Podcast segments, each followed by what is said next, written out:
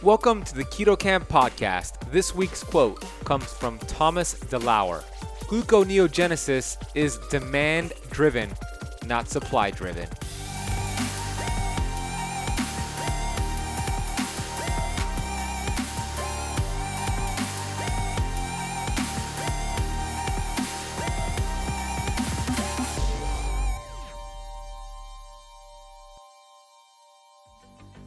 What is up, Keto Kampers? I'm excited to share an amazing human being, Thomas DeLauer.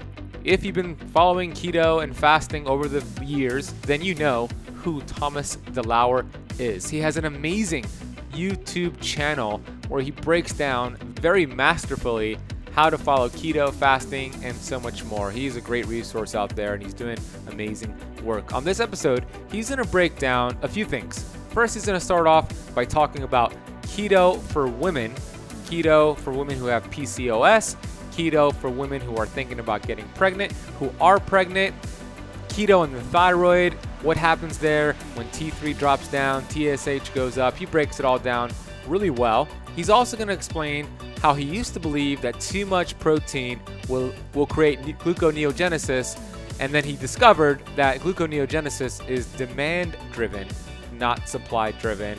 So he talks about that. And then he gets into his 10 commandments of keto. That was my favorite part from this episode. He breaks down 1 through 10. So he's going to share that at the end of this episode of the Keto Kamp podcast. So make sure you listen until the end. These are great 10 commandments for anybody following keto and wants to get long term results. And I know that's you. Here on the Keto Kamp YouTube channel, we are committed to bringing three brand new episodes every single week Monday, Wednesday, Friday. I want to thank you so much for choosing the Keto Kamp podcast. I am so grateful for you. If you haven't left a review for the Keto Kamp podcast, please do so on Apple iTunes. It really makes a big difference for the show. This episode of the Keto Kamp podcast is sponsored by my favorite coffee bean, Purity Coffee Bean. If you head over to ketokampcoffee.com, you could get 10% off your Purity coffee beans. I get three bags delivered to my door every single month these beans are high in antioxidants, they are mold free, and they taste so damn good.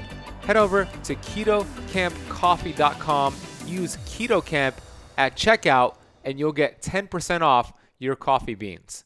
Let's get into this episode with Thomas DeLauer. All right, now let's talk about keto for women. So this is a big one. So keto for women, it's is it different than for men?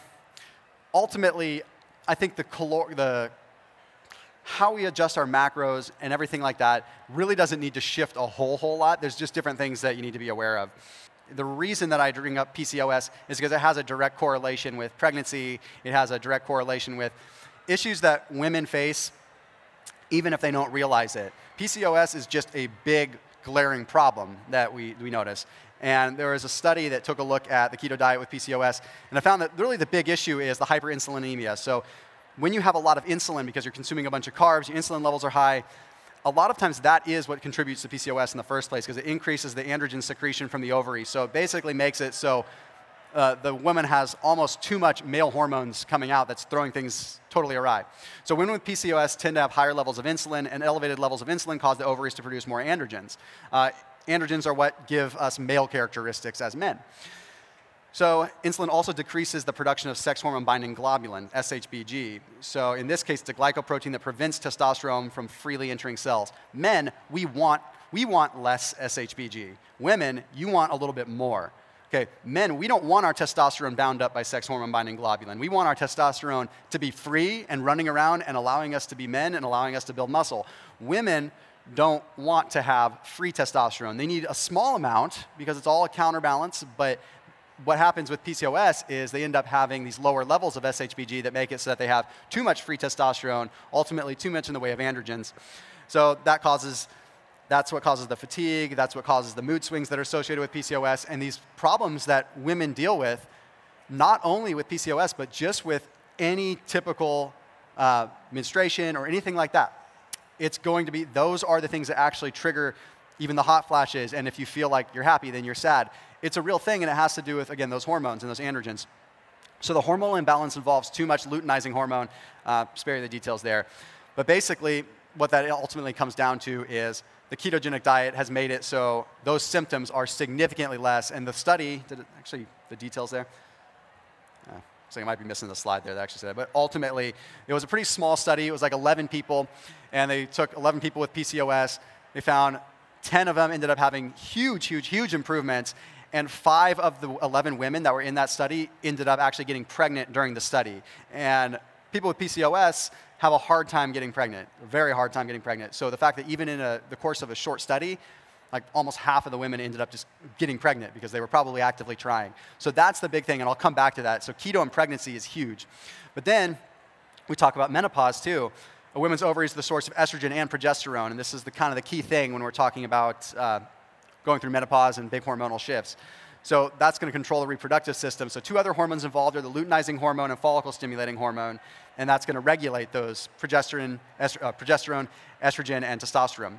So when we have follicle stimulating hormone produ- uh, producing the estrogen and causing the release of the eggs, that's how everything kind of starts. So when that process finally stops, you can imagine there's a hormonal cascade that throws everything off. Um, the main problem, of course, uh, high being insulin resistant, which sets off the other hormonal cascade. So this study, chronic inflammation can increase during menopause, so it's critical to take steps to re- reduce it. This is where keto comes in, again, with the anti inflammatory effects. So, BHB blocks what's called the NLRP3 inflammasome, which is an immune system receptor that's directly linked with inflammation. And when you look at menstruation, you look at uh, going through menopause in general, we have big surges, or I shouldn't say we do, but women have big surges of inflammation anyway, and it's directly linked with those. So, the NLRP3 inflammasome reacts quickly to these threats and helps it out. Um, keto, again, anti inflammatory. So, we're we haven't figured out exactly how the keto diet can affect the brain when it comes down to menopause, but we can figure out what's happening indirectly and treat the issue. Most of the weight gain and most of the fatigue that comes with menopause is inflammation related. Okay, inflammation is simply your body's immune system being on hyperdrive when you don't know it. Imagine having the flu, but not knowing you have the flu because you just have it at a really low grade that is essentially what's happening when you have inflammation. It's, and someone had, uh, a doctor that I know gave a really good example. If you have a cold, if you erase the fact that you have a stuffy nose and a sore throat, you don't feel clear in the mind, right? You don't feel good. Like your brain doesn't feel clear. That's a perfect example of inflammation in the brain. If you erase the other symptoms, that's what inflammation feels like. You're sick, so you have that. So you never feel clear and good. So that's what's happening to a small degree when you go through menopause is you have this happening. So we're treating that part. Now, when we look at the brain, um, we have estrogen receptors in the, bra- in the, body, and women have them in the brain. Men have them too, but women obviously have a lot more. Uh, so it ends up leaving the brain cells a lot more vulnerable as a woman goes through menopause. So utilizing ketones rather than glucose for fuel provides that steady, clean energy that ends up helping out a whole lot. Um, and then, of course, we talk about pregnancy for a little bit, which I kind of touched on already, but I'll, I'll touch on this briefly. So a lot of times when women are pregnant, I get this question a lot. Should they go keto? Should they stay keto? Should they rotate carbs in and out? Um, there's not a whole lot of conclusive research on it yet, but my personal opinion on it is that a little bit of glucose is important for proper fetus development. I really do think so because you know we're building something, not just maintaining it. But once you get into the second and third trimester, like a lot of times the female is going to be naturally in a ketogenic state anyway, just because the fetus is robbing her body of so much. I shouldn't say robbing, but um, maybe not, they'd rob when they go to college, but not when, uh, no, they rob it. So that's, that's kind of what we're getting at here is the woman is already getting into keto. And case in point, like I said earlier, your body's already producing glucose, and gluconeogenesis, creating glucose from proteins, it's all demand driven. If the body needs it or the fetus needs it, it's going to create it. It's going to, so as long as calories are sufficient, that fetus is going to get what it needs. Now, in the early stages, it might be wise to keep your glucose up a little bit, but second and third trimester, like I know a lot of pregnant women and women that have had babies that end up going keto, like second and third trimester, and have like insanely healthy babies, and I'd say my baby's one of them. Um, okay, now I want to talk about the thyroid for a little bit. And I know I don't even have a whole, whole lot of time, but fortunately we've got the panel after this, so there's going to be definitely good opportunities for questions. So, this study, metabolism, clinical and experimental, so another study by Volek, so looked at the effects of a six-week keto diet on uh, total and regional body composition, the relationship with fasting hormone concentration. So 12 healthy, normal weight men switched from their habitual diet, and I know this study looked at men, but it's the same crosses over for women with thyroid um, to a carbohydrate restricted diet. Basically, one went keto, one didn't. Eight men served as controls, consuming the normal diet. Fat mass was significantly decreased, lean body mass significantly increased. There was a significant decrease in serum insulin and an increase in total thyroxine. And the free T4 index and T3 was not directly measured, but there was no significant change. Again, I'm skimming it fast. What that meant is that T4 actually upregulated and T3 didn't change. So T4 upregulated, meaning that there was going to essentially be more T3. So this study took a look at keto and said, okay, there's no change to the thyroid. If anything, there's a positive effect on the thyroid. And again, it all comes down to the individual. There's a lot of different pieces here. Uh, but low T3 levels are actually associated with a longer lifespan. So we don't necessarily have to hate the fact that our T3 could get lower. It doesn't really mean a whole, whole lot. Okay, lower levels of T3 means the body is not getting taxed as hard. If you're fasting, your thyroid levels are going to be low while you're fasting. Like, there's no denying that. But when you break your fast, your thyroid levels are going to upregulate. And they found in the age of 50 years, participants that had low to normal thyroid function live up to three and a half years longer overall and 3.1 years longer without cardiovascular disease. So there are some benefits to having a little bit less thyroid function at that point in time. So it's all, again, about modulation. Periods of fasting, you're going to reduce T3. Okay, but as long as T4 isn't really changing and TSH isn't skyrocketing, your thyroid stimulating hormone, you're in a good spot. Like, because that is telling you that even if at this point in time your T3 is low, your T4 is going to bring it back up at some point in time. Now, here's the interesting thing. This is what I really want to make a solid point with. You'll often hear that carbs increase T3, but in actuality, the thyroid increases T3 production to deal with the glucose.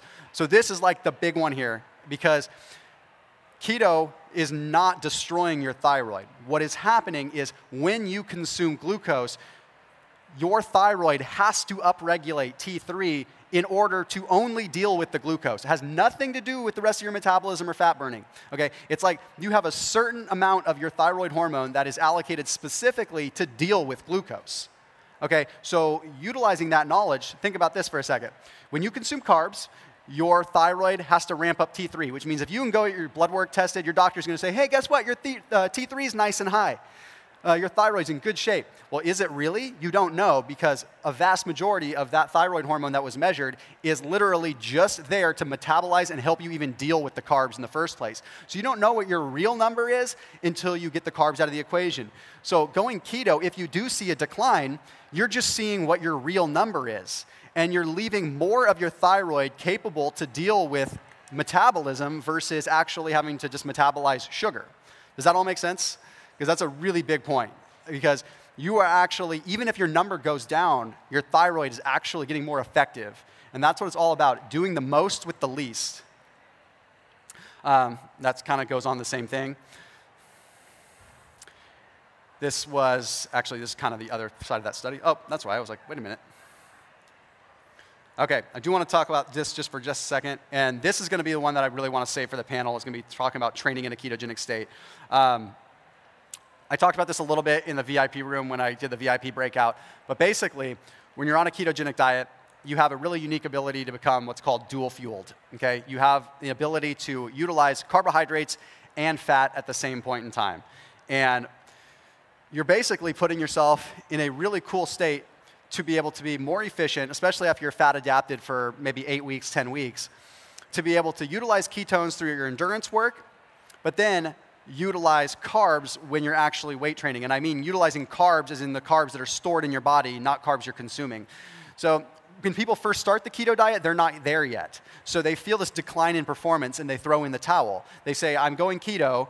All of a sudden, my endurance improved, but I'm not able to weight train anymore. I feel like I'm weak. Well, yeah, you will be weak for six or eight weeks. You will be significantly weaker, but if you give yourself an opportunity to be fat adapted, the science is now showing that the mitochondria just develops the ability to actually utilize those fats. And one other thing I want to touch on with that is now there's science that shows that once you are fat adapted, the body can take those fats that you consume and break them down into free fatty acids and not even have to go through the liver to convert them into ketones to be used by skeletal muscle. What that means is normally you eat fats, goes to the liver, the liver turns those fats into ketones, those ketones get used by the cell, a little bit of a drawn out process.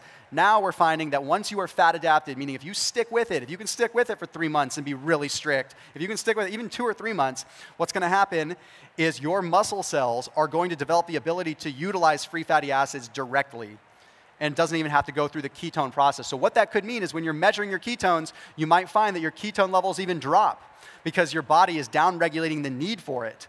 Your body's downregulating. I don't need to produce as much ketones because now my muscle cells can use pure fat, which, well, fatty acids. But again, so that's pretty awesome stuff. Technically, I'm out of time, so I'm going to skip through some of this stuff because I want to give you my 10 commandments really quick. And you guys are going to have to bum rush me off stage.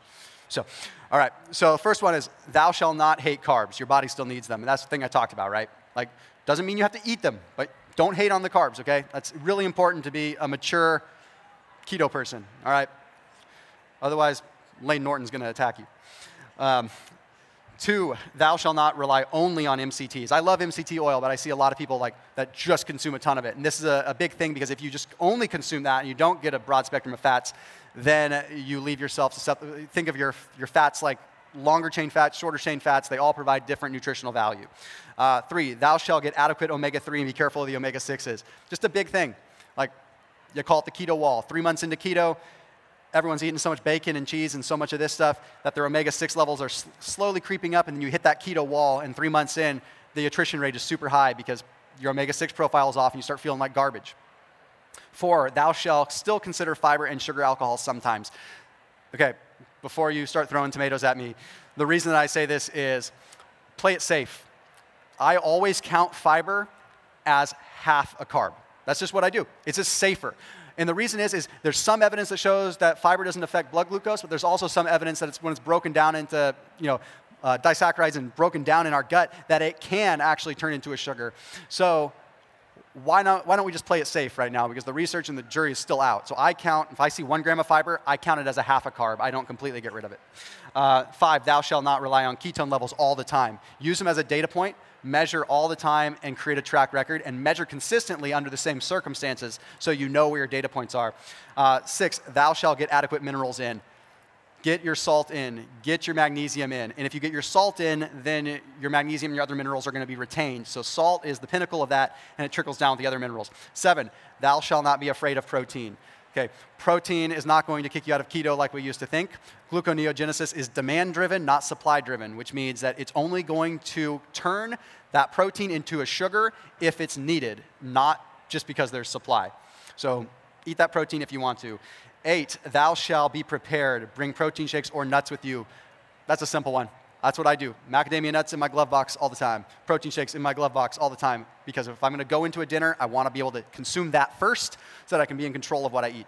Nine, thou shalt evade the keto police. If you come out of keto, it's not going to end your life. And I just say that so you, the last thing you need to do is be stressed out, okay? There are times and places where you can come out of keto. It's not the end of the world.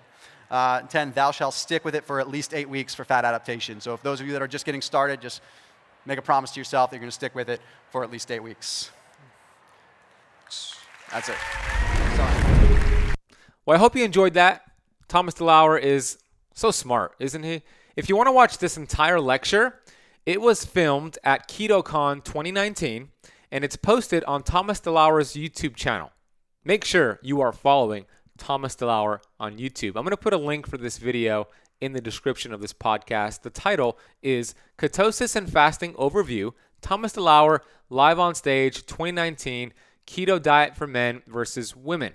It's about a 45 minute lecture, and I gave you about 15 minutes from that lecture. So make sure you go check out Tom and go check out the KetoCon conference. KetoCon is doing a fantastic job at bringing the message of keto and fasting and the ancient healing strategies that we talk so much about on Keto Kamp to the world. They're having a conference in Austin, Texas in 2020. I'm going to put a link for you to go and get your ticket. So check out that link, go buy a ticket. I want to see you there. It's going to be an amazing conference. And shout out to the folks over at KetoCon for the awesome work you're doing getting the message out on true health. If you want to learn more about keto, fasting, and all these health puzzle pieces, I want to help you put it together for results that stick. I want to offer you a seven day trial, free seven day trial of the Keto Kamp Academy. It's an online program where you get 100 plus videos, a monthly coaching call with me. You're part of an exclusive Facebook group. You get over $600 worth in keto meal plans, recipes. You get all of my books and so much more. Head over to ketokampacademy.com and get registered for a free seven day trial. You're going to love the Keto Kamp Academy. We have so much fun over there. Thank you so much for listening to this entire episode through. If you love this episode, share it on your Instagram profile, Instagram story, and give me a tag. Tag me at the Benazadi. That is T H E B E N A Z A D I. I'll see the tag. I'll upload it on my story, and we'll get some other keto campers following you back. Use the hashtag KetoKamp or Keto Kamper, and I'll be sure to check that out. Thank you again for listening to this entire episode. You'll hear me on the next one.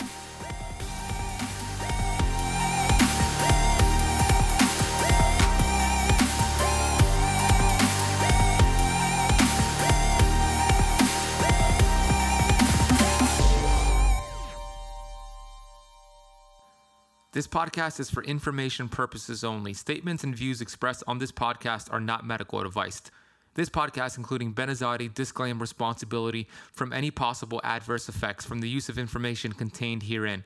Opinions of guests are their own, and this podcast does not accept responsibility of statements made by guests. This podcast does not make any representations or warranties about guest qualifications or credibility. Individuals on this podcast may have a direct or non direct interest in products or services referred to herein. If you think you have a medical problem, consult a licensed physician.